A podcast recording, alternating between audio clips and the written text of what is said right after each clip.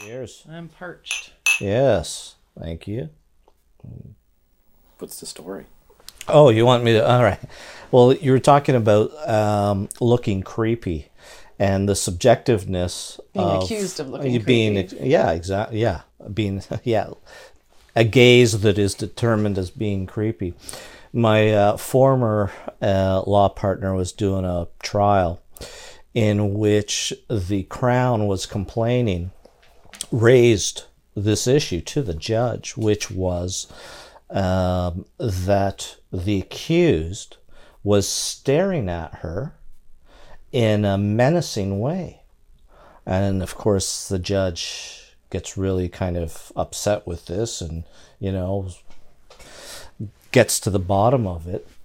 And when it's actually brought to the client's attention, the client's uh, glasses had broken.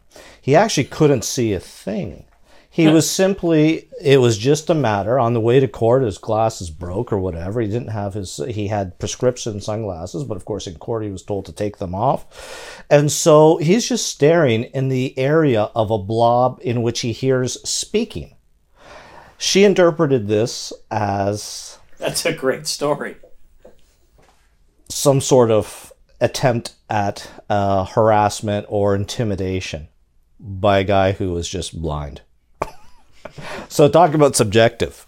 Well, w- w- we'll come to And that's that. a real story. That's a really good one. We're gonna that that will tie into uh, what we'll talk about a little bit. What's going on in the United States with uh, Governor Cuomo. But before we get started, I just think it's important for us, given that we talk about on a regular basis criminal justice issues, uh, civil liberties issues, and and and you know why our justice system has issues, but as compared to other ones, we have three Canadians in China and there have been some recent events over the last week that we think it, it behooves us, even though other people are raising it, that it's very important that we raise it and do as much as we can as Canadians to to talk about it. So we're just going to raise it now, and and and another episode we'll go in. But we've got Michael Spavor, recently now confirmed on conviction for espionage, of taking pictures uh, of like nothing. And there's a really great YouTube piece by somebody who was with Michael Spavor as he was going around uh, places in China and in Korea, and he was like a cultural ambassador and doing nothing wrong. And it's all uh, a, a complete sham. We've got Michael Kovrig, who's still awaiting, I think, the final verdict. No, no, he has been sentenced to 11 years. No, uh, Spavor was sentenced to 11 years and deportation. And Kovrig, August 11th, uh, Kovrig was uh, convicted to, for 11 years and sentenced. we've got, okay, so we've And got Kovrig. August 10th was uh, Spavor. Unbelievable. And then there's Robert Schellenberg, whether or not he was trafficking in, in some form of narcotics, gets the death penalty. Well, what's interesting about that case is uh, he was tried uh, in 2018. S- You know, loses, sentenced to 15 years. So he appeals the decision. They grant the appeal, send it back down for a retrial, at which point they convict him again and now increase the penalty to death. And just had that confirmed. Yeah, and then his his uh, appeal, uh, his request for an appeal was denied, uh, August tenth. So, you know, the, the, the two trials of the two Michaels, uh, it goes without saying, lacks transparency, due process. The trials were less than two hours. Nobody knows what the evidence is because there's probably no evidence whatsoever. Um, and this is a perfect example of a closed society where you have a very direct uh, connection with politics and a judicial system, and are Canadians being used as pawns because a Huawei executive is on an extradition hearing in Canada because the United States wants the person on fraud, and we get our three Canadians being treated horribly uh, in cells where the lights are on 24 hours a day. It's disgusting. It's uh, there's there's no words that we can use, and as Canadians, we stand with them. We we urge our government and other governments to move quickly to get them out of there. And and for Schellenberg, there's it's it's it's repugnant that there should ever if, if he ever were to be put to death in China. I have no words. Yeah. yeah. and there's been a real lack of response, I think, from the government as part of the problem too. It's not just like they've failed to accomplish any goals or something. They just it doesn't seem like they've even been trying to address the the issue, and it's clearly political. Well, the timing I, of it. I, I suspect they are, but what I think we should take from it is to appreciate, you know, almost every Canadian would sit there and say, what occurred there is a horror show. Uh, and the point is that we recognize it as being a horror show in relation to what we see as the norms of an open, right. uh, adversarial uh, system of criminal justice. And we can't lose that because right now it's a death by a thousand cuts to the adversarial system. Um, and, you know, eventually you can end up with a system where you might not be able to recognize it. So I think that's, uh, you know, I have no doubt that diplomatically it's, you know, it's, uh, there's stuff that's uh, attempted, but it's, um, it's complicated. And the point is yeah. that um, we should, we should not allow the same system to creep into our home country. 100%. There, you know, diplomatically, there's things that go on behind the scenes, and, and that's happening, and there's other countries involved. But that's the point. We talk about very importantly how to protect our rights here and what encroachments we have on our rights, and we're going to talk a lot about that today. But we can't let this happen to our justice systems. And uh, that's going to feed into maybe to some extent to the next story, although it, it comes out of the United States. And as a, I think I'm supposed to pause and give a hint that um, there's that clip from Professor Dershowitz that we'd uh, like to be able to play where he talks about the bias in the investigation of uh, Governor Cuomo. Um, but it's an important point, and it's amazing how four years or five years into the changes that we've experienced in the criminal justice system, because of certain legislation and certain interest groups, that um, back four or five years ago, you and I were making comments. I was making comments that our chief of police had specifically said after a certain trial, we believe women. And again, as laudable as that idea might have been, that leads to bias investigations. Professor Professor Dershowitz comes out in, in the United States with the Andrew Cuomo investigation, which has its own flaws. And he comes out and he says that it is specifically um, a situation where um, there's no due process the report can be challenged not only on the grounds of her running for the office, that is the attorney general who's in charge of it, but a bigoted, biased statement that women should be believed over men. If that's uh, if there's a conflict between a woman and a man, you don't look at the evidence; you look at the gender and the gender of the reporter. And um, we've been saying that for years, and that's what we have here. Yeah. Yeah. Well, um, you know, the five years ago, that was a comment made because a bunch of people were going to the media and they weren't going to the police. And the police were being criticized for not laying charges, but they're like, well, nobody's come to us. So, in part, that comment was to encourage people to come forward. And again, as we've talked about before, when um, people are telling their stories in the media, it becomes more and more difficult to to look at assess each story and say, well, these are similar facts, or this person just happened to read the news and they adopted some of the, the details that are in the news. And how the media um, has this, I think, really improper effect upon how police make decisions. But the very clear message is that they're saying, we want, we believe women, and so they're guarant- almost guaranteeing that if you go to the police, they're going to lay a charge, regardless of how stupid your story is, yeah, just and, to prove they, they believe. And, and, and, you know, in the last two or three episodes, we've been talking about the making of a false accusation. So at the core of that is the bias in an investigation, the lack of a full investigation, where you start from the premise that the person that's being investigated is guilty. That's what it means. And all the terminology in the criminal code, the terminology in, in the charge process, and frankly, it creeps into the court process where I often lose my, my mind, is that we don't refer to the person who's making the accusation as what? The complainant, but we refer to him as the, the victim, victim, which is a you presume that the event occurred and uh, as the allegation is made. So it's. I remember you crossing out the, on a form. You cro- crossed out the word victim and wrote complainant on it. Yeah, you were filing because yeah, they've actually changed the forms that you file now too. It, it, you know, that's a great point. It's an undertaking, so we have to fill out an undertaking uh, that promises all sorts of in cases that are Oh, there I, swore. I'm sorry. Some one of our viewers didn't like me swearing. But Please, um, Joe. What the f- what? Please, Joe. Okay. But um, we get this form that we have to promise not to do certain things with the material that we get from the government called disclosure. And I understand that because there's sensitive material, but we have to share it with our client. But in this form, it referred to as the victim statement. The victim's this, the victim's that. I just started crossing it out and writing in complainant because it's completely wrong.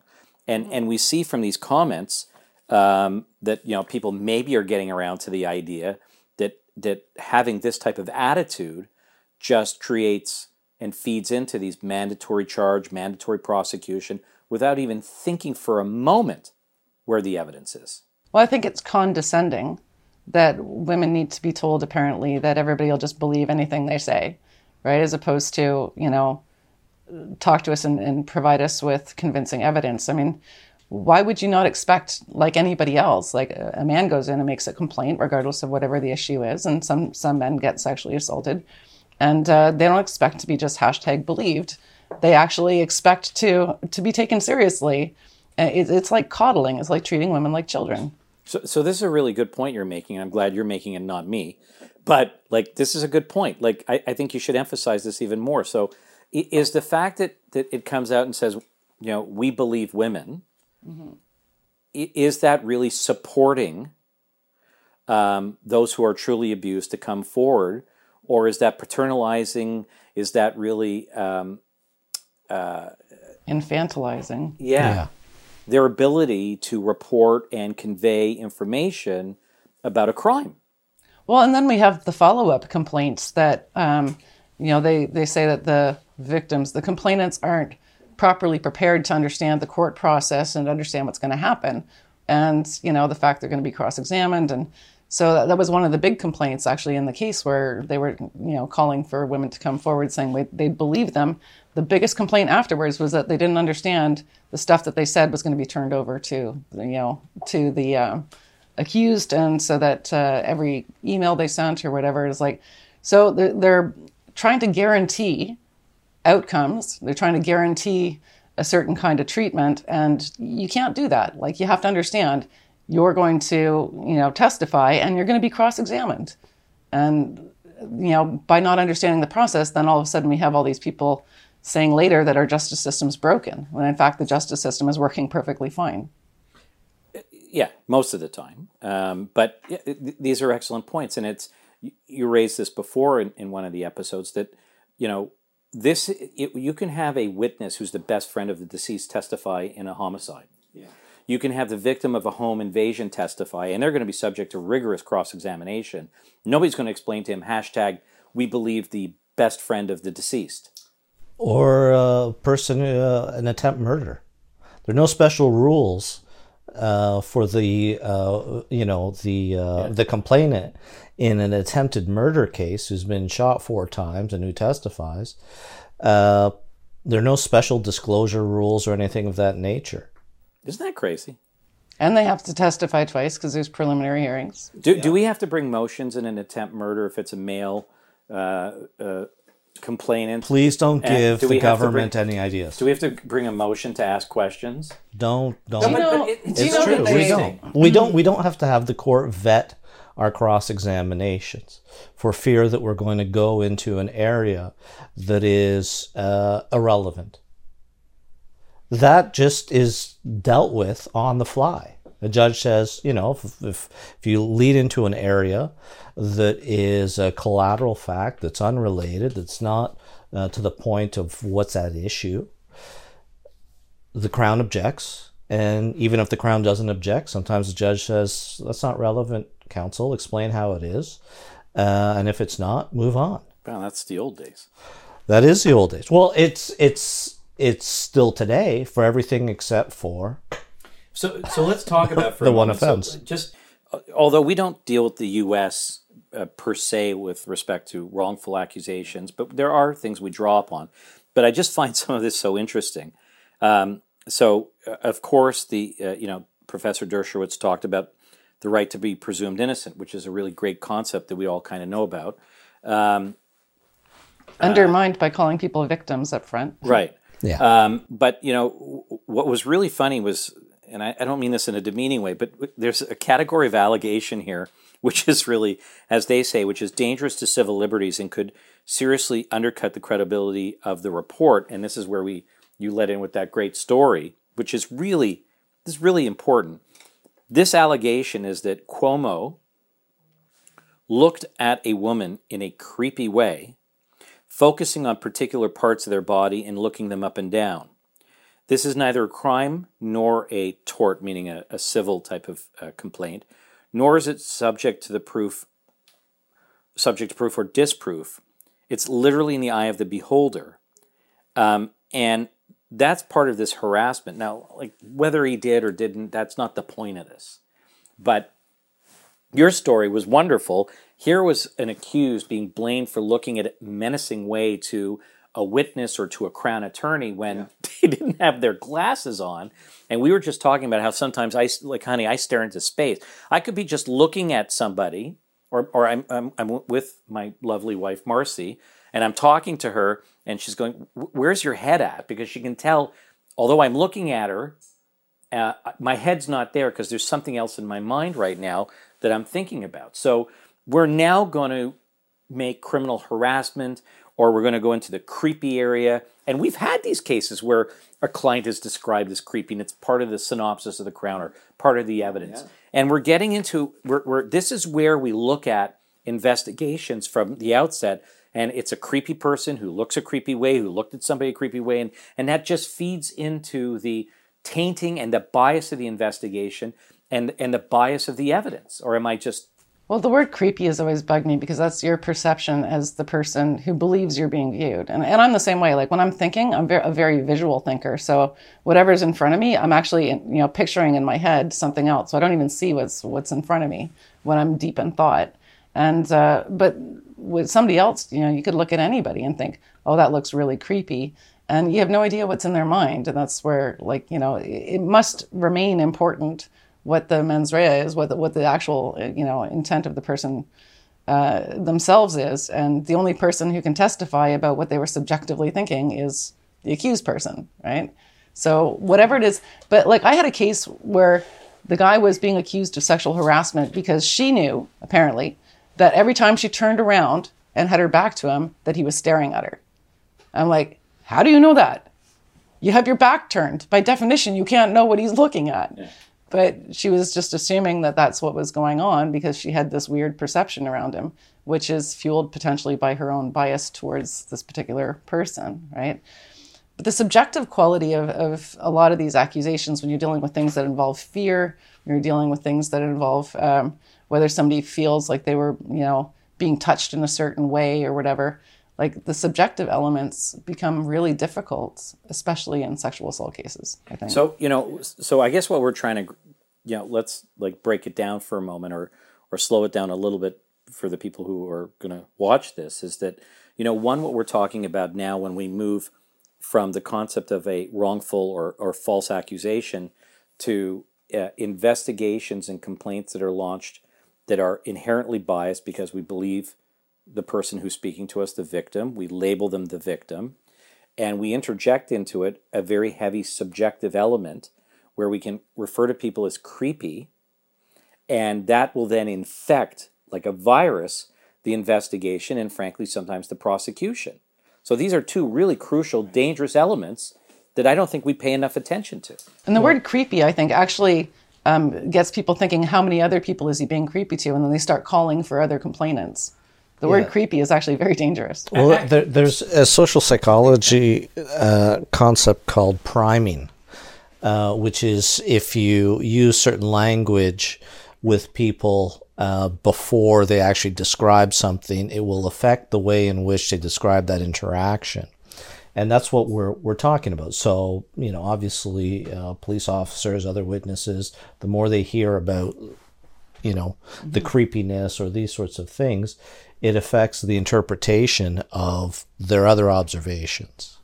We definitely see that in high profile cases where the media publishes stories and then other people come forward saying, I realize now in hindsight, right. because I've heard these other people's experiences, that it wasn't just me thinking he was creepy, but apparently he really is because everybody else thinks so.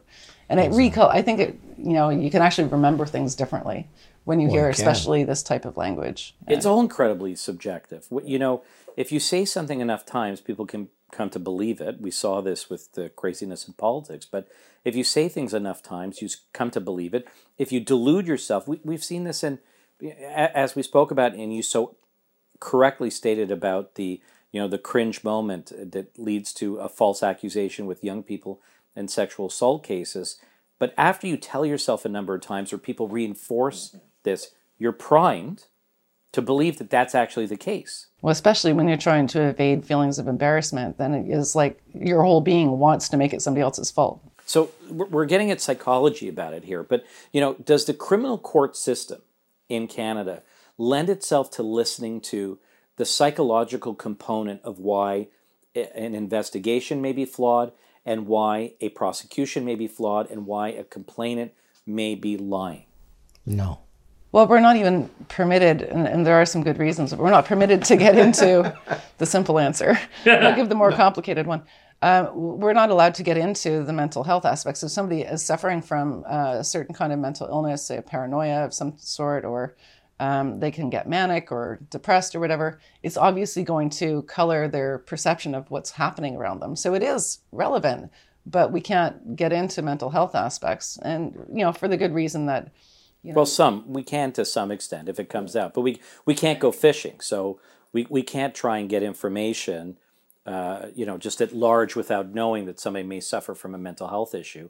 But if there's a, you know, we we've had cases where it's been disclosed, um, maybe through error or whatever, that somebody suffers from a delusional disorder, and then you get into it. But you're right; it's it's heavily shielded, and if we don't know about it, um, we can't go looking for it. Right. Well, we actually have a, a current case that, you know, where the person uh, specifically uses the fact that she's having a panic attack and an anxiety attack as part of the evidence to support that something she was assaulted.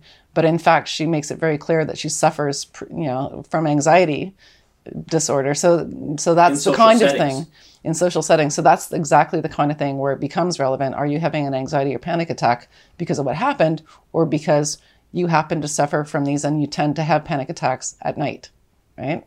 Right, and this feeds into your, you know, priming and other sociological aspects that she's now telling herself. This is a case we have ongoing right now.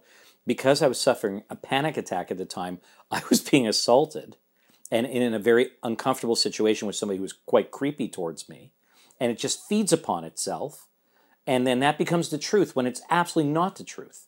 Mm-hmm. And I'm, we're sure in this case it's not the truth, and God willing, we'll be able to establish that. But it's amazing how you know, we often say this to judges, but it may go over their heads or they don't want to deal with it. I, I, I when jury trials happened pre-COVID, we, I'd say to a jury, you probably did, or what do you know about these people? What do you know about the complaint? You know about 10 seconds of their life. That's all you know. You don't know anything about them, and you're going to make massive judgments on somebody's liberty and whether somebody's telling the truth without knowing very with without knowing very much about them. In fact, you know very little and and we are not equipped we are really not equipped to deal with this type of infection into our justice system or where we talk about creepiness and we talk about how somebody may appear how they're looking what the psychology is behind how somebody's coming across and how that infects the investigation and the trial and that's a very serious element Well, we're prepared because we actually do. Like, you know, take Yeah. the time to, to paint that story and to put things into context like that. But but it's it's amazing how like a type of language can completely flavor people, you know, the trier of facts perception of the of, of the facts just because they heard certain words and they're just like, you know, it's uh, language is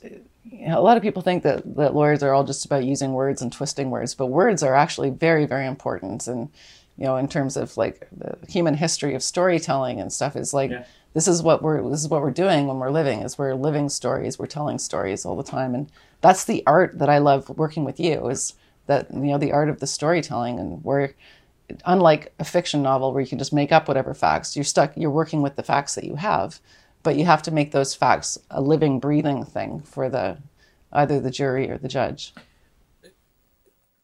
Thank you. like, but no, but it's true. You know, people don't appreciate, and and this is where a lot of people don't have justice served to them when they're an accused.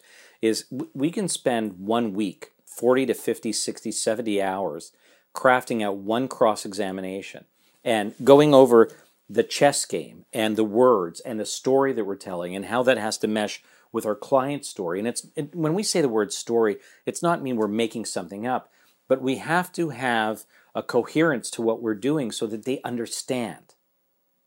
So that the trier of fact understands, so that we're able to communicate through to an accused, uh, you know, his story, get it out to everybody, and then cross-examine the person on it. And it takes time. Words are very powerful and the language you're using, and, and you, you, you bring, you know, a richness to, to language into the, what we do. And it's so incredibly important. But this goes down, we're attuned to the psychology. I think you're at the cutting edge. We're at the cutting edge of trying to figure out what's behind a lot of this. But I think in general, the system is still quite um, uh, uh, uh, quite desensitive to that. Mm-hmm. And and that worries me. And when I see stuff like this growing and growing and how it deals, I mean, it's mostly hitting right now. We see people who are high profile getting hit by this, but it's really disturbing. No, but it's it's trickling down, you know, to yeah. to every but every everyday folks. Well, these prosecutions by uh, like you know the media, right, where it's not in a proper courtroom, you're right. only hearing one side of the story because yeah. the accused person, for good reason, can't actually you know tell yeah. their entire side of the story. So so, you know, it's impossible to get a fair hearing when only one story is told. And, and, and if they actually do give a statement to the journalist, you never know if you're going to be misquoted or you're going to have it twisted. And Correct. like, there's no ethics. There's no, it's not like a courtroom where the facts are treated fairly.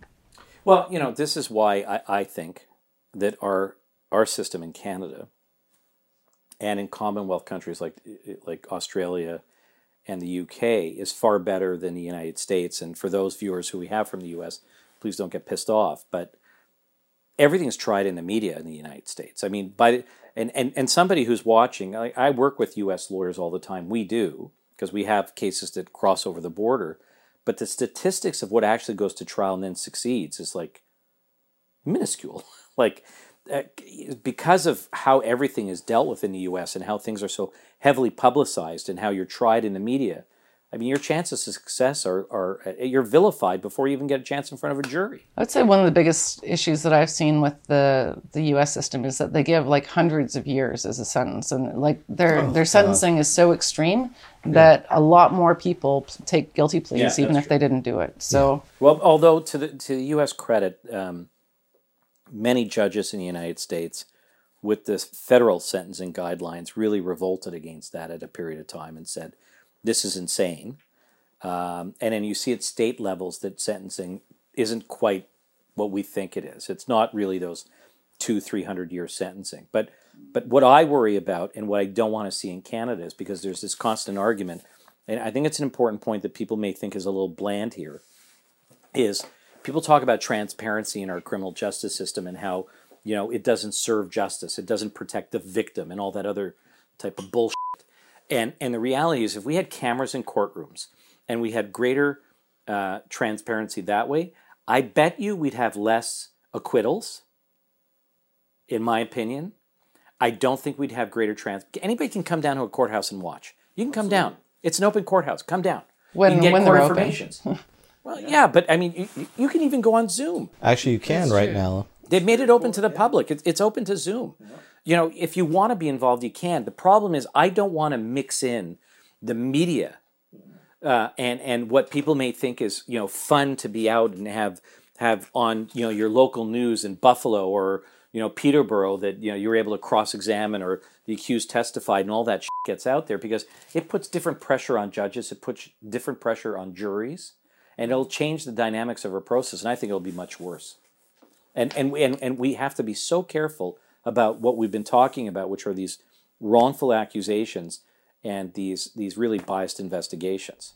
Yeah. Well, I actually just um, came across a decision that's um, I haven't even told you about this one, but it's uh, from the Alberta Court of Appeal, and they're um, disagreeing with the Ontario Court of Appeal over something that's going to Supreme Court. So this is a um, extreme intoxication as a as a defense where you reach a Can you point. explain that a little bit for everybody because they might understand the courts and everything? So uh, previously, according to common law, you could um, you could make a defense of um, being in a state of uh, being an automaton. So you're not in control of what you're doing. What does common law mean? And so common law is established They by know. by So- by court decisions that like it's not in the legislation, it's not in the criminal code. It's just Court made law. court made law. And um, so then that got, um, they decided that uh, it should be an available defense, but it's a reverse onus. So if you're saying I was out of control, you have to then now prove it. So right? reverse onus means you have to establish it. Yeah. So the burden's on you instead of on the crown. Right. And uh, so then they determined that uh, you know that that wasn't uh, constitutional to deny somebody the defense Right. in a case. It was a huge public outrage because it was misrepresented, saying, "Okay, um, Rapists will get off because they're drunk now. people can go get drunk and then rape with impunity." Is the way they worded it, and it was ridiculous. It- like it's very rarely successful. This defense, it's because it's reverse onus. So then Parliament rushed off. They were given a year to to replace the law, and so they um, they put it into the criminal code, so it wasn't just common law. And then now it's been challenged with two interesting cases that um, where a person was doing magic mushrooms and was witnessed by a number of people losing completely losing his mind, unexpected response to the drug.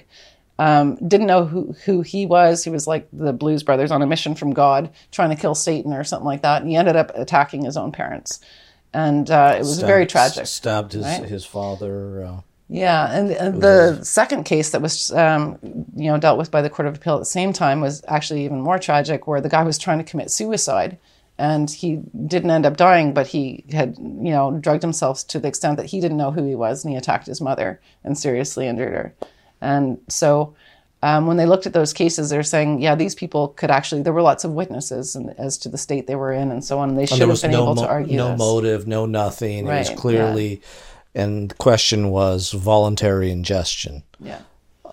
Right. So, um, so they said it was unconstitutional because they were substituting what they chose to do, which was ingest the drugs, with, you know, saying that that meant that they chose to commit a crime. Whereas, you know, it's like so. So I think it's a really strong decision. It's going to Supreme Court, but the Alberta Court of Appeal just like tore to shreds in a vitriolic um, decision where they were just like focused almost primarily on the public outrage that resulted from um, from this law, you know, being tossed out as unconstitutional, and this concept, misinformation, that it would allow people to drink and then rape with impunity, and so a large portion of the decision focused really saying we're saying this is constitutional because the public would be outraged if we didn't. Isn't that disgusting? Yeah. Yeah. So think about that for a moment, so we can break it down, so people aren't necessarily bored when we're talking about this. So that you know, extreme intoxication is not a defense necessarily to a sexual assault case. However, there are instances where somebody who is highly intoxicated or reacting to a substance in a manner where they are no longer voluntarily acting, that that should be available as a defense, regardless of whether it's a homicide or it's it's a sexual assault. But that doesn't mean the floodgates are going to open and anybody who decides to get drunk has an excuse. That's just wrong. Like we're not talking about drunk. We're talking about like you're in a state of atom- Automatism. Yeah, so you're like acting like a robot without any voluntary ability to control what you're doing. And and that the court was it the Alberta Court of Appeal mm-hmm. went nuts because of what was public opinion. And God forbid we should ever elect judges in Canada, oh, right? God, that'd be terrifying. Right. But this is where there's that slippery slope that when we get the public interest and, and, and certain groups saying what they want to say about a decision, and then a court reacting to that, which I think is inappropriate. There may be instances where you have to get the pulse of the community, absolutely. But that's just wrong because it's not like the floodgates have opened and in the last you know three weeks or, or month or two months we've had massive acquittals because people have been drinking. It's just not the case. And public faith in the legal system is important. It's integral that you know the public believes the system is working properly and, and functionally. That relies on them having proper information about what's going on in the courts. accuracy of right? what, what's actually occurred. But at the same time, we can't let the public dictate who gets convicted and who doesn't, because as we know, we stopped doing public executions because the public enjoyed it too much, right?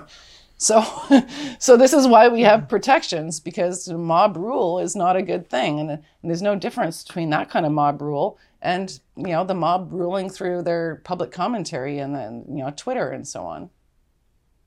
Agreed. What do you think, Marcy? I agree. No, really. Should the public rule what happens in our courtrooms? You're just a citizen. I am a citizen. You married me a couple of you and know. I do like- enjoy going to court and watching you in court. First well, that's of all. yeah, it's not. But you know, do you think the public should rule what goes on in the courts, or it should be based on more better principles? much better principles. We should stay out of it completely. That's Or you do you just think have 12 members of the public who were all right. sequestered with proper no, no, but that's instructions. Well, that's with That's- proper yeah. instructions. That's and with proper instructions that's from a exactly judge and a whole process in place. But we should not have our justice system ruled by public opinion. Yeah, by popularity. You're looking at me. What would you like next? I'm, I'm, I'm in a gaze. Because you're looking at me in a menacing, creepy way. Nicely done.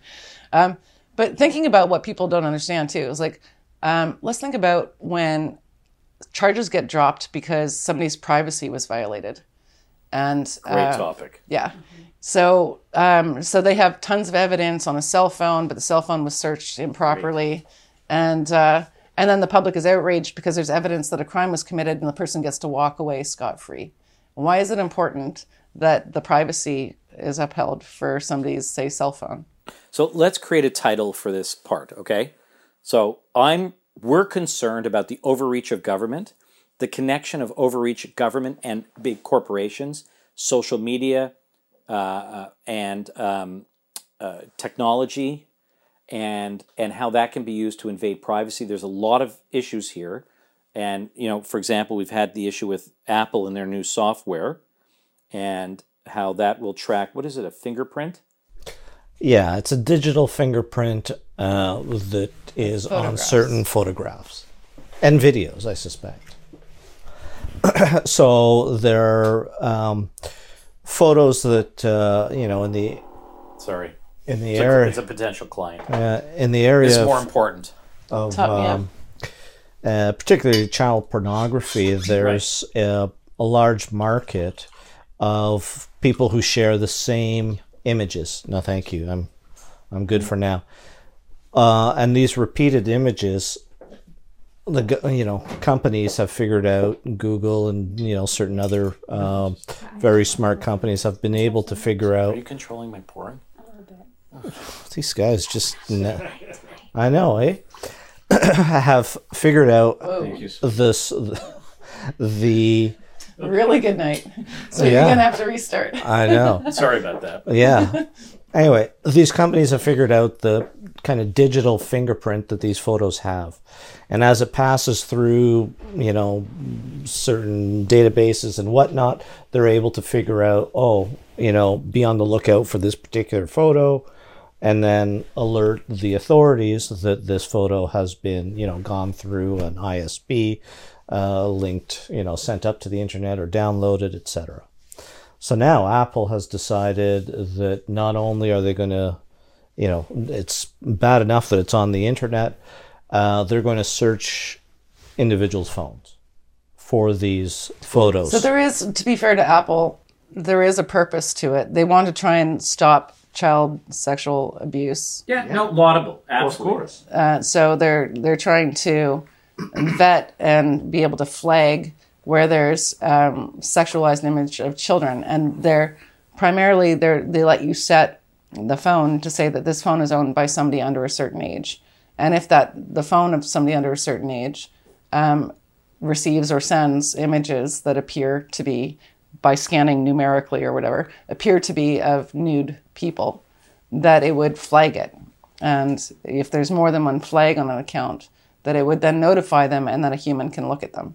That's my understanding of, of the, what it is they're saying they're doing. All right, well, that's something totally different than uh, I read in the papers and is actually terrifying because that means that it's not simply looking for known images, right but rather doing it's a got an algorithm to determine what type of what you know how much flesh is exposed in a phone But- owned but- by a but that's person what I under a certain age Let, us Yeah. think about this for a second, okay? you're taking a photograph of your children. You're taking a photograph, you know, and and and this is now the company that you bought your phone from now can just with reckless abandonment have access to all this information. And I frankly I don't want to be sued by Apple, but I, I the sharing platform and all that I didn't think There's some dispute. Enough. We'll just say that there's some dispute over what the program is going to do and what it isn't going to do. Right, and I, I think it's ripe for uh, for misuse. And the problem is data collection. We're in a, we're in an age now about overreach and data collection. You can be on whatever side you want about COVID or everything else, but you go somewhere, you give your name, your address, your cell phone number, you scan a code so you can have dinner we have phones now that are being surveilled by Apple.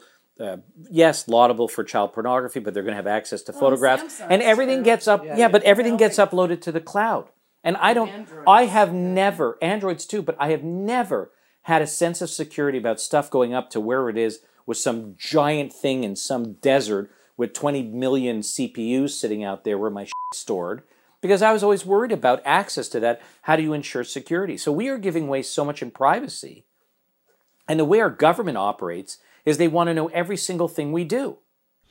Well, it's funny you say that because now, you know, crossing the border, I was just talking to my, my mother, who's a travel agent, about this because apparently, you know, with this vaccine passport uh, and whatnot, you're going to have to have stuff electronically. There's not going to be a paper. I said, well, I don't understand. I never take my phone w- across the border um, uh, whenever I travel. I don't. You never do?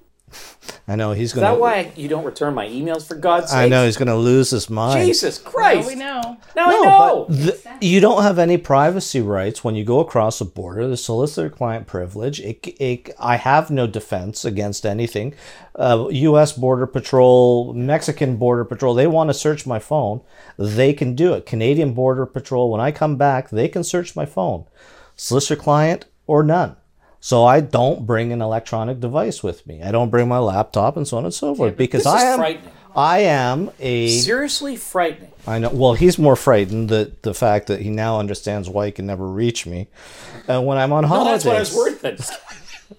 but yeah, so but now the government's saying you need to have. Well, there's they another won't. reason, oh. sir. I remember you saying, "Stop emailing me. I hate it. Leave me off your email group list."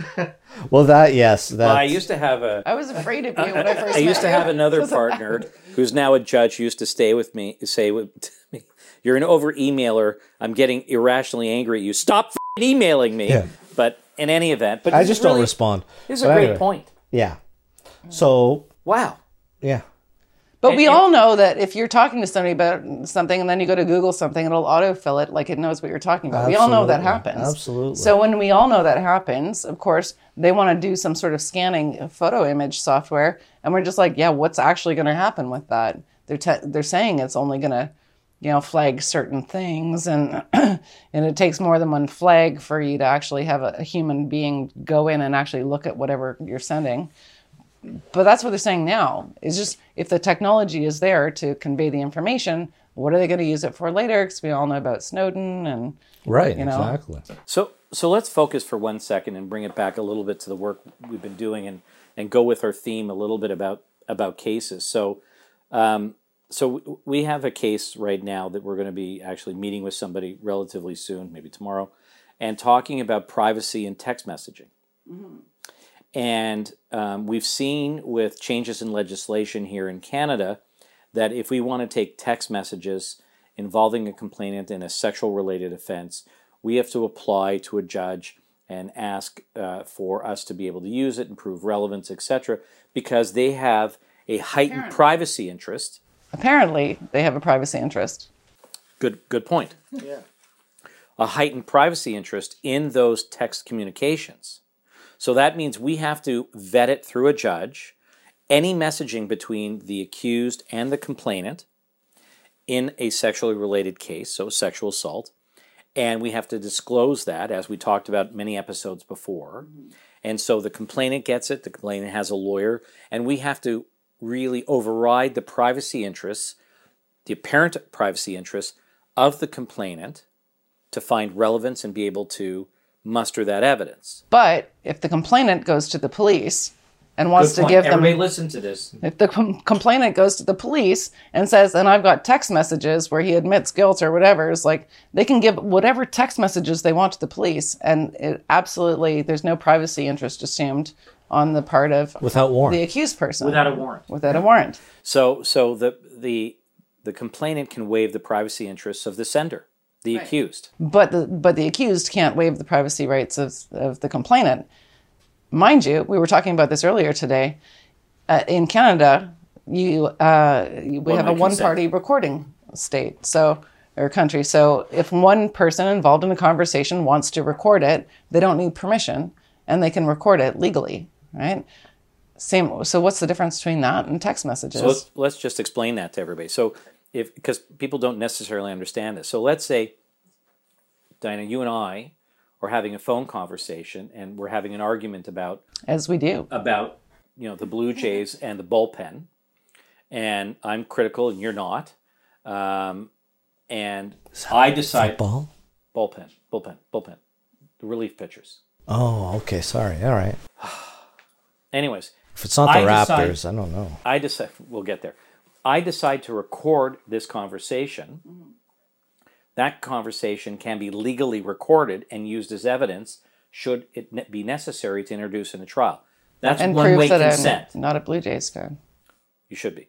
That's one way consent, right? That's one way consent. So everybody should understand that if you're in a dispute or you're something's going on and you're worried about something, somebody can be recording that conversation. It's it's one way, it's two parties, but it's one way consent.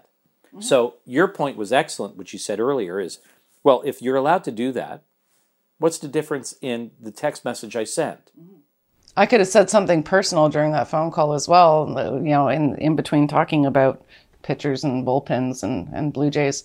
I could have relief said something personal, and, and it wouldn't matter that there was something personal in there. You still have the permission to record it because you're aware you're recording it. Right. So we're, we're living now in a two tiered system where, in the criminal justice system, when we talk about the capture of private information and overreach of government, we're talking about privacy interests of a complainant or a victim, as they call it, having supremacy over any privacy interest of anybody accused of a crime who may be falsely accused. So we have zero interest. Now, we're going to talk about tomorrow to see what we can do about that. Is there a way to advance a privacy interest to say that you need a warrant at least to access messages in a complainant's phone eh, because they can't waive your privacy interest? Well, what I've seen is that um, one of the reasons this is even under dispute, where an audio recording um, uh, isn't, is that people's phones are essentially like personal computers now, and so they're they're recognizing that what you do with your phone is essentially a, a documenting your entire life. That the things you could find by searching somebody's phone are so invasive and so personal that that they uh, are concerned that warrants are obtained and that the warrants are specific about what they're allowed to access. Right. So, but I think we're there. So, just so everybody understands, if it's my phone that they want as an accused, they have to execute a warrant. And it has to be specific. They can take your phone, but they can't search it without a Can't warrant. search it. They're going to need a warrant to search it. It needs to be specific. Get it. Never go I'm to the police station with a phone.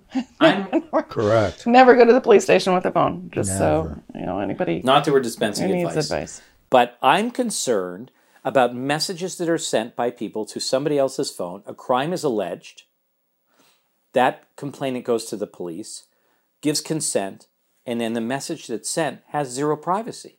We are truly valuing a complainant's right to waive your right of privacy and their own privacy well above the person who sent the message.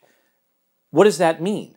We're in a context now of everything, almost everything, almost everything we send over social media. And frankly, do we really have a choice? I know you talk about alternative, you know, an alternative to Google where we could advertise Duck, or duck, post go. things. For anybody who Not that to we're know. supporting another company, but Just saying, there's alternatives. there may be. But the I reality send is, letters. our lot. What? you handwrite letters. I don't handwrite them, but I send them. I know he's losing his He's mind. a monocle and a pipe. God, and you're 10 years younger than me, man. but the reality is, we are so intertwined in this technology that down the road, there's nothing about us that can be hidden anymore. Mm-hmm. And when we talk about the manufacturing, I, I, maybe we're not doing a great job of it. We're trying to add up the denominators here mm-hmm. a false accusation, a biased investigation, and access to information without any judicial authorization that's just simply open to companies and government to share, to acquire. Is anybody worried about that? Because I am.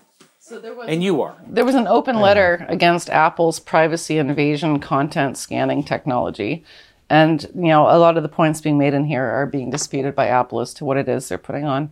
But, um, you know, there's a lot of signatories, and not just by individuals, but by people who specialize in privacy rights um, on the internet. And so they're, the main point that they're trying to make is um, that there's mission creep. So it starts out looking for child pornography, noble goal, right? Um, but then also things the database can get expanded to include terrorist content, right? Um, this is something that's happened in the past. There's like that's a note from Open Privacy Research Society. Um, there's also a Center for Demo- Democracy and Technology. Like these are people who specialize in um, in um, protecting people's privacy rights and in a digital era. And uh, one of the things that I keep the acronym for what they're doing is CSAM. Um, that's uh, like child sexual abuse. Um, and I can't remember what the M is for. But I keep every time I look at that, I was like, all they have to do is switch the first two letters, and it says scam. that's like every time I look at it, that's all I can the, think about. the thing that you know because the knee-jerk reaction is to say look you know we're just they're just trying to get rid of pedophiles and the rest all right uh, how can you complain I about was that going to say something so bad right now. you were, but I'm trying to cut you off. Um, but what you have to remember is that this technology, you know, it may start out very innocuous, uh, but do you think that the Chinese government is not going to use that on um, people in Hong Kong who are organizing? uh, you know, just basic democratic rights. Uh, what about in Russia? You know, there was a man who was just sentenced to, I think it's 15 years for uh, being a pro democratic, um, you know, uh, opposition person, right? And this was just a man and a wife, you know, sentenced to, to that. You don't think that this sort of technology gets dissipated uh, and ends up in abused. being abused by people who you don't like. I can't believe, just thinking about like you know, sentencing and stuff, I can't believe that there's a death penalty for Robert Schellenberg for for drug crimes. Like in Canada, we had the death penalty, which was thankfully abolished, but it was for things like murder, right? Like the death penalty Capital for murder. Actually, when I read when I read more about Schellenberg, it was actually to he was, you know, uh, convicted of exporting meth from China to Australia.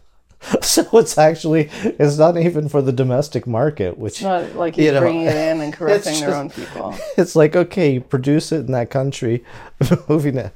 Uh, I don't mean to laugh, but it just it just sh- shocked me even more. It was like, what? Look, it's a political move Oh, to to for. Yeah, I guess we're back on this topic, but it's a political move to force Canada's hand with something we can't we can't move on. We have international obligations, and we adhere to our international treaties with extradition, and nor should we be bullied. But it's disgusting. And, And apparently, the accused person in Canada, I think, is in Vancouver right now, is living in luxury while she's waiting for oh, trial. Oh, yeah. Well, she has an ankle monitor. Where our monitor. As- guys are as like she being should. held But, but there's she- nothing wrong with that. as She should be treated. She's presumed innocent. She's going through the process. She's, you know, that's how it should be. It's And I- and I- not. But it's And not with- like there's some sort not of a cr- retribution. you know human rights crime going on in Canada that China's reacting to. You know, what I mean? No, j- she's look. It's been a number of years now, but she's in a very beautiful home. They have the money for it. She's on an ankle monitor, but she's treated with respect and civility. Can go out to dinner. Isn't subjected to the lights being on in their cell twenty four hours a day. These Cana- these three Canadians mm-hmm. are in deplorable conditions. Mm-hmm. There's no doubt that the two well, Michaels one's going to be executed. Mm-hmm. murdered, murdered, not executed, murdered. for something Murder. we would never approve of. You know, Actually, We're coming to a point in our lives where we are seeing certain governments be non-stop belligerents and doing certain things against human rights which are which are amazing to me where we are right now. It, it, it's 2021. We've had a pandemic, we've got global warming crisis, we've got a lot of issues. And this is the stupidity we're dealing with. allegedly global warming. I'm just kidding. I'm was just up kidding. north. you, you How's it north? you better be joking. man. pretty hot this, is, this is over. I want to go to Athens. The damn thing south of it is burning. That's a I f- like to problem. rally you up. Yeah, you, No, but well, you, you know, succeeded. like, we're, we're- that's our honeymoon next year. Two years into waiting. Like I want Athens to be there when I get there. But the reality is, we're dealing with shit like we're back in the f***ing 16th century. We don't kill people because maybe they traffic drugs. I I don't even believe their verdict. But leaving that aside, if they did, we don't do that. We I should was be shocked, spending our time on this insanity. to find out that like that more than 50% of Canadians would like to see the death penalty back again. well, that doesn't surprise me. I was shocked. I'm sad about that. I know. I'm sad about that because because you know they believe But not for dealing drugs. You know, we're talking about things like murder, I think. No, they're talking about things also when it comes to pedophilia and others. There's extremism probably. here. Yeah. And and the reality is and we and, and you know, the way we treat our criminals is a reflection of who we are as a society. And I'm like obviously quoting, but you know, that's reality. That's if we want to be a civil society, we treat our criminals well. Doesn't mean they don't get jailed. A life term when you're a dangerous offender or you're not, like that's forever. You're in a cell, you're locked up. That's that there's no enjoyment in life, but we don't execute people. And and when we talk about the wrongful convictions that we've seen and the wrongful accusations, like That's Jesus, do we want to take those risks? The United States executes people and gets it wrong.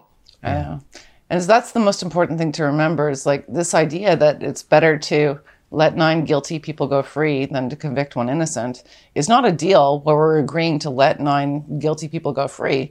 It's a statement of how important it is not to convict and incarcerate innocent people. Absolutely. And unfortunately, There's no agreement that we're actually going to, for every one innocent person we're going to let go, we're going to also let nine guilty people go free.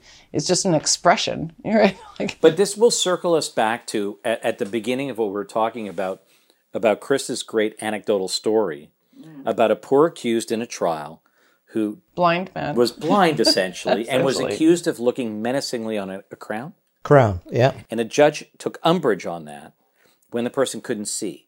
And then that leads into what we spoke about when it comes to uh, a bias investigation, where we believe one group simply because of a gender, r- race, religion, whatever.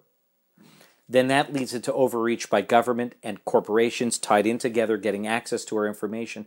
We are going to a very dangerous point where, when you said initially, when we talked about the two Michaels, in China, we don't want to see our system turn into something to be completely unrecognizable. It's the slippery slope, which is not a fallacy. It is. It actually happens. Absolutely. It's not a fallacy, it's reality. We can easily get there, and we have to be very careful to protect against that. Mm-hmm. And, you know, we'll, we'll talk a little bit more, I guess, in our next episode. There's a couple more cases oh, we want Well, I got, talk we got a couple of questions from viewers to Oh, answer. you, we're going to deal with that now, but we're going to talk a little bit more about these wrongful cases. But there's some there's some questions that keep creeping up from our viewers, and and again, Creeping? well, No, no, there- no. there's some repetition because people are still creeping. intelligently raised.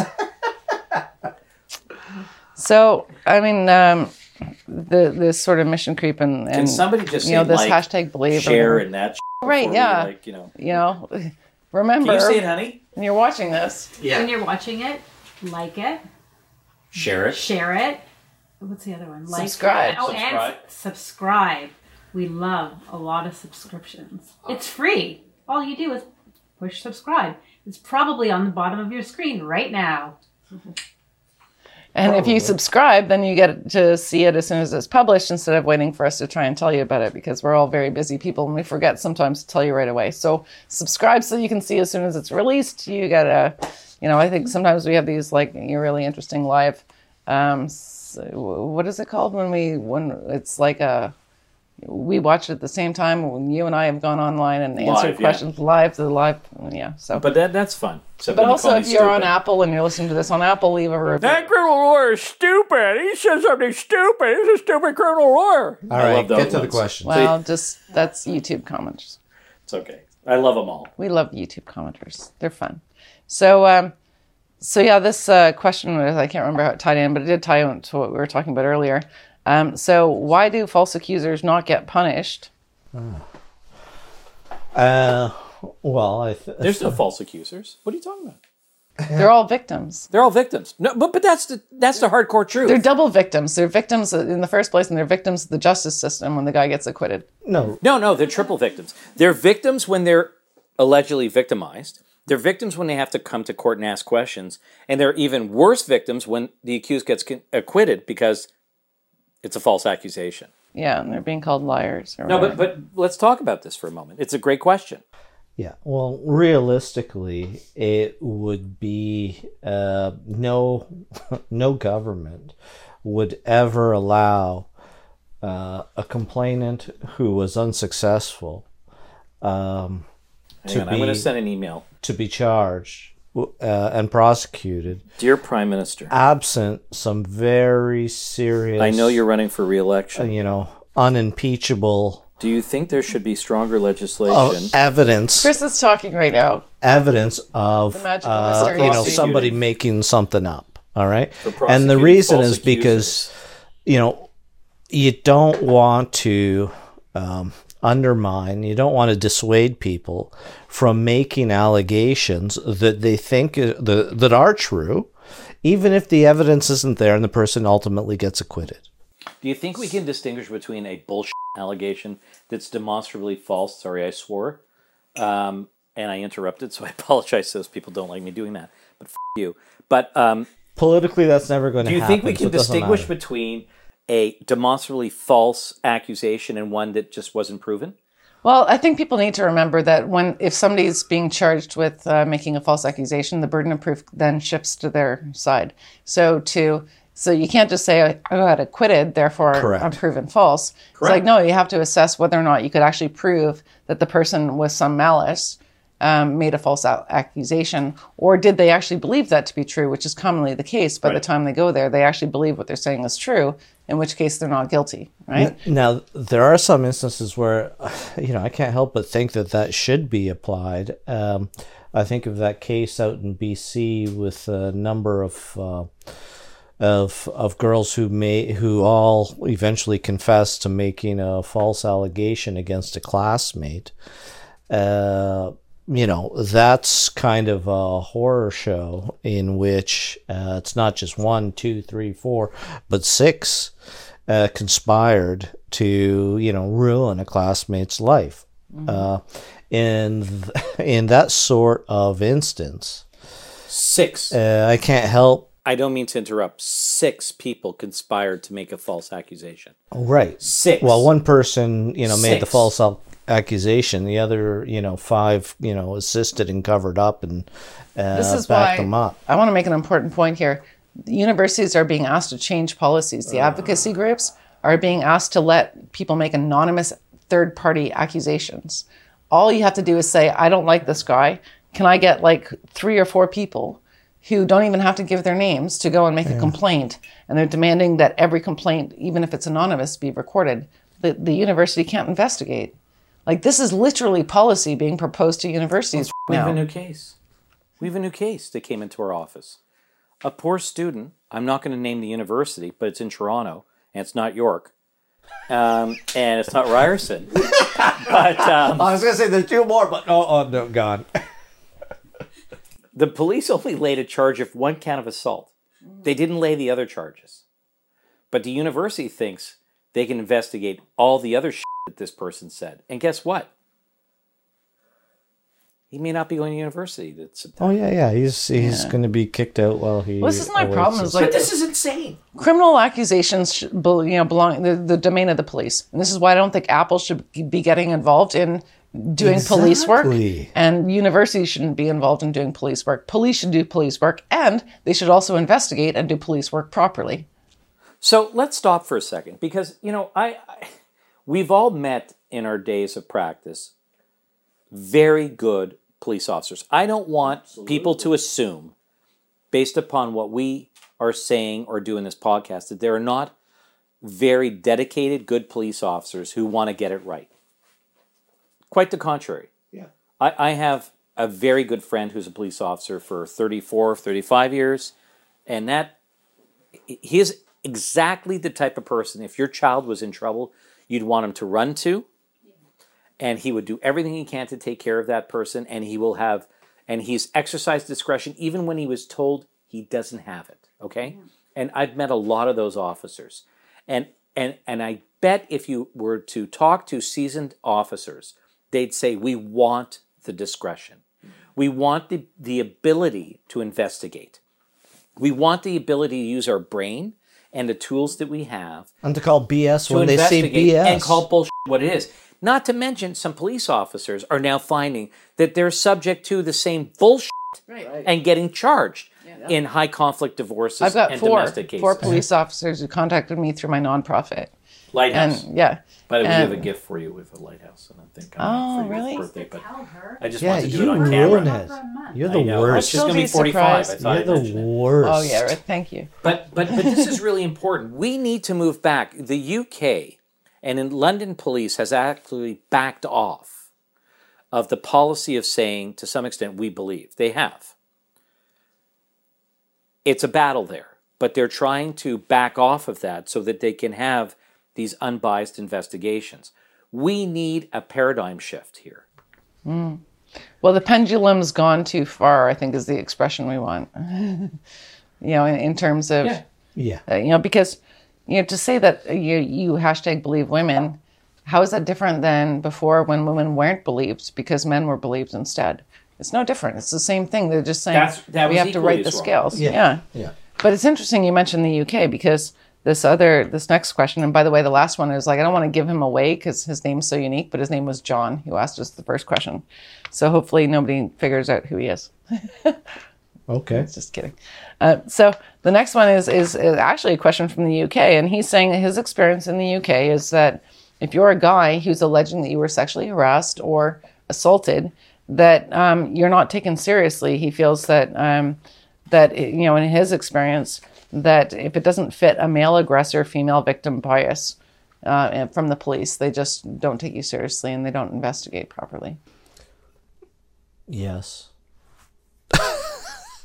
you know, like I don't know what else to say, but My concern is that like um, that guys, if they if they are actually the victim and they try to report, they that they quite often get arrested themselves.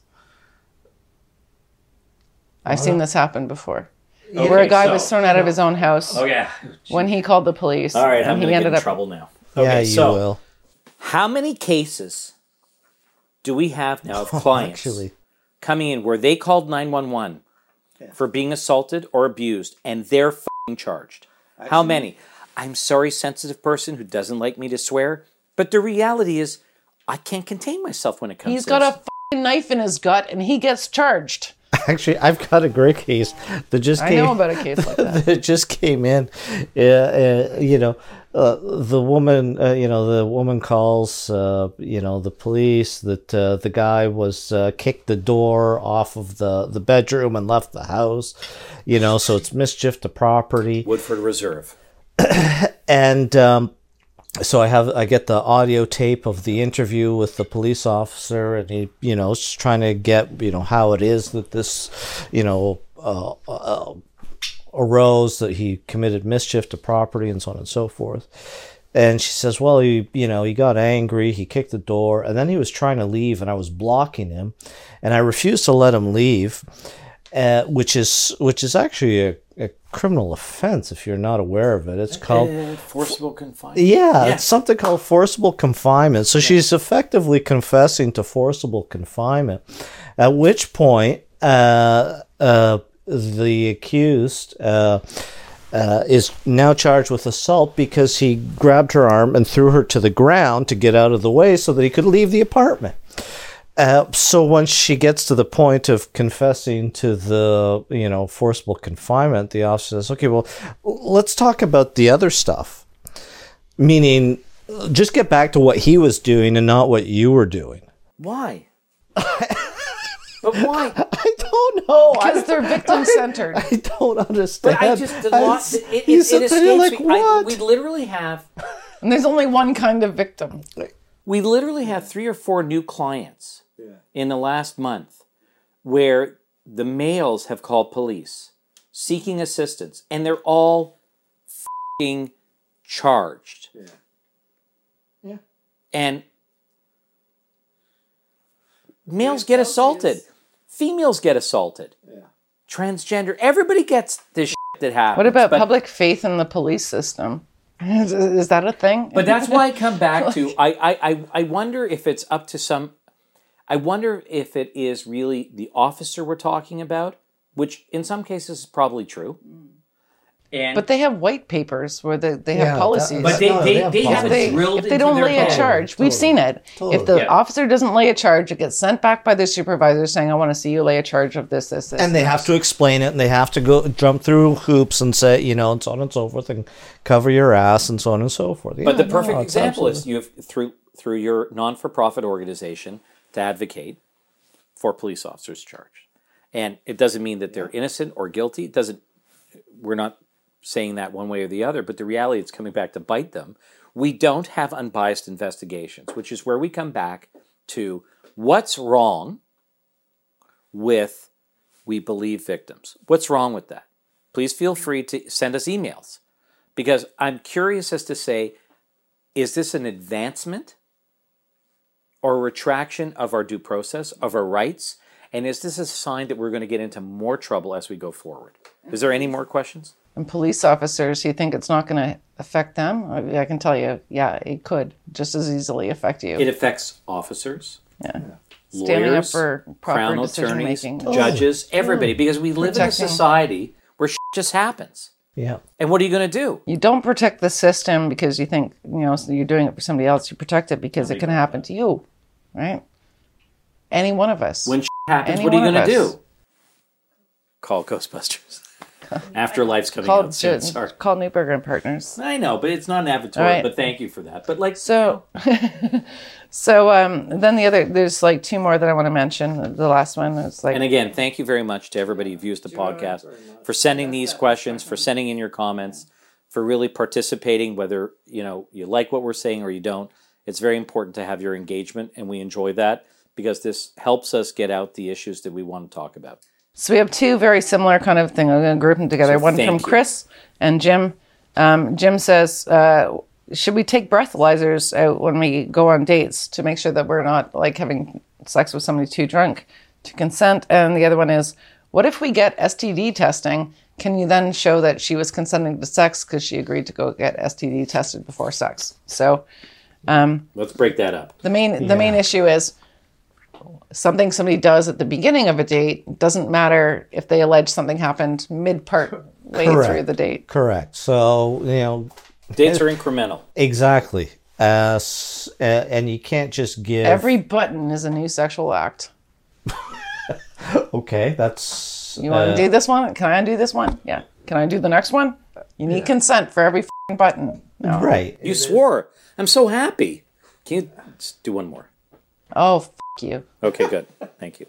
classic yeah so no getting a uh, you know a joint std test at the beginning of the date does not guarantee uh, you know evidence of consent for what will you know what happens later on in the evening uh, you know they're two separate issues so yeah Or three or four or five. You can Well, break yeah. it up. What about a breathalyzer? Some judges break it up into multiple you could, parts. you could be. What if that was the date?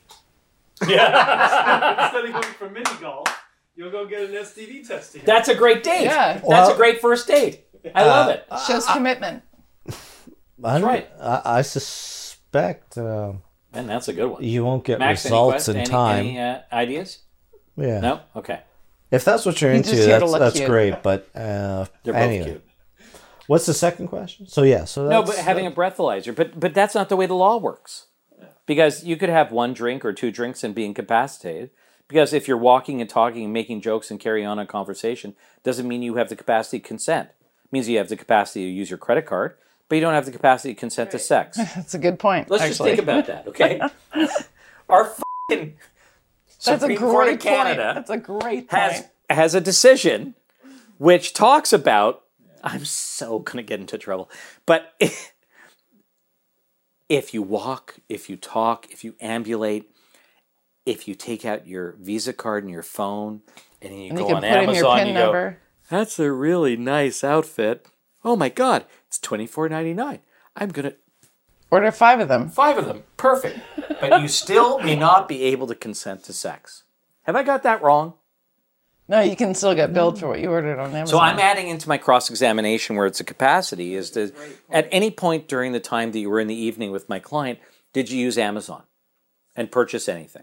Because now we've been in a pandemic. Who hasn't used Amazon? Who hasn't ordered online? Did you buy gas? But but did you buy gas? Well, I, I you know. Did you order DoorDash? I don't do Uber because DoorDash is better because they actually text me when they're there and they ask me how my meal was. So I really love that. Well, it's just Right, things that- honey? Especially when they come with Belly Buster. He makes friends with them. Oh, I Belly- fucking Belly love. Buster. Belly I keep hearing comes. about this. They go, "Did you enjoy your belly buster? Oh, the bacon was great." But but the joke is, you can do this shit and still, according to our case law, not have capacity consent. Mm-hmm. Does anybody get that? It's real.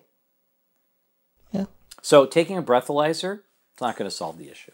No, because how do you, how do you, does the breathalyzer come with a printout that's time stamped and Yeah, but then that'll be for them, the not for an hour like- later. it was like going, well, you know, I need you to say that you consent word for word. And I was like, well, if I said that, how would you prove it? Yeah. look we're, we're running long on this but but but just wait let's just just slow this down for one second because that was a really great question and we, and we love these questions so and, and this is a big issue because you had a, a a colleague who wrote a great article Oh yeah, in She did. australia Yeah, I know. Bettina Ernst.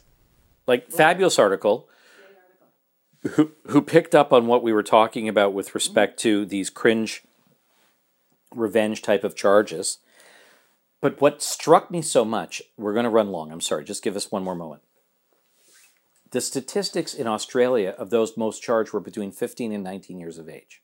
Mm-hmm. Relating to cringe embarrassment regret Just like we said. charges just like This you young said and we've defended. Mm-hmm. Yeah.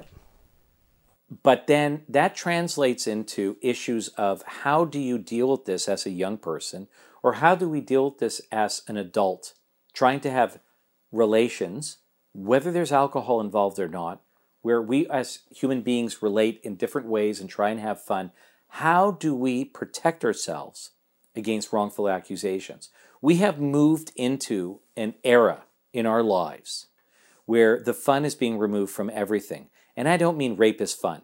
Don't even dare say that. That's not the issue. But the issue is taking the humanity out of who we are.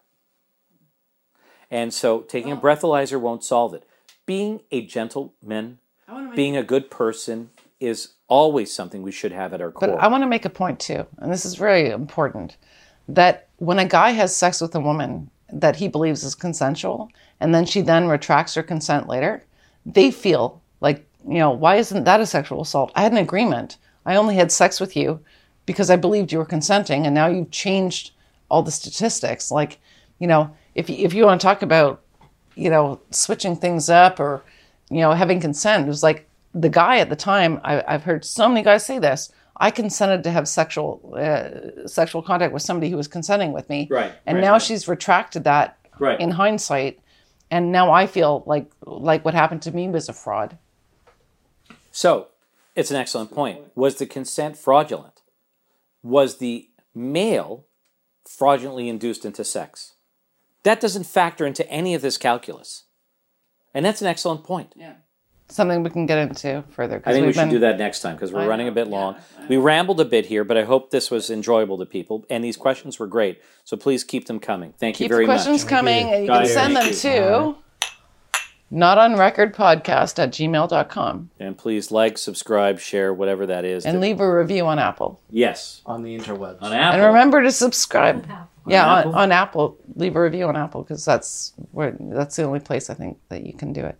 But right, bye. if- you got to subscribe so that you can see this before we tell you about it because we're always busy and forget to tell you about it on time. Thank you for listening and watching.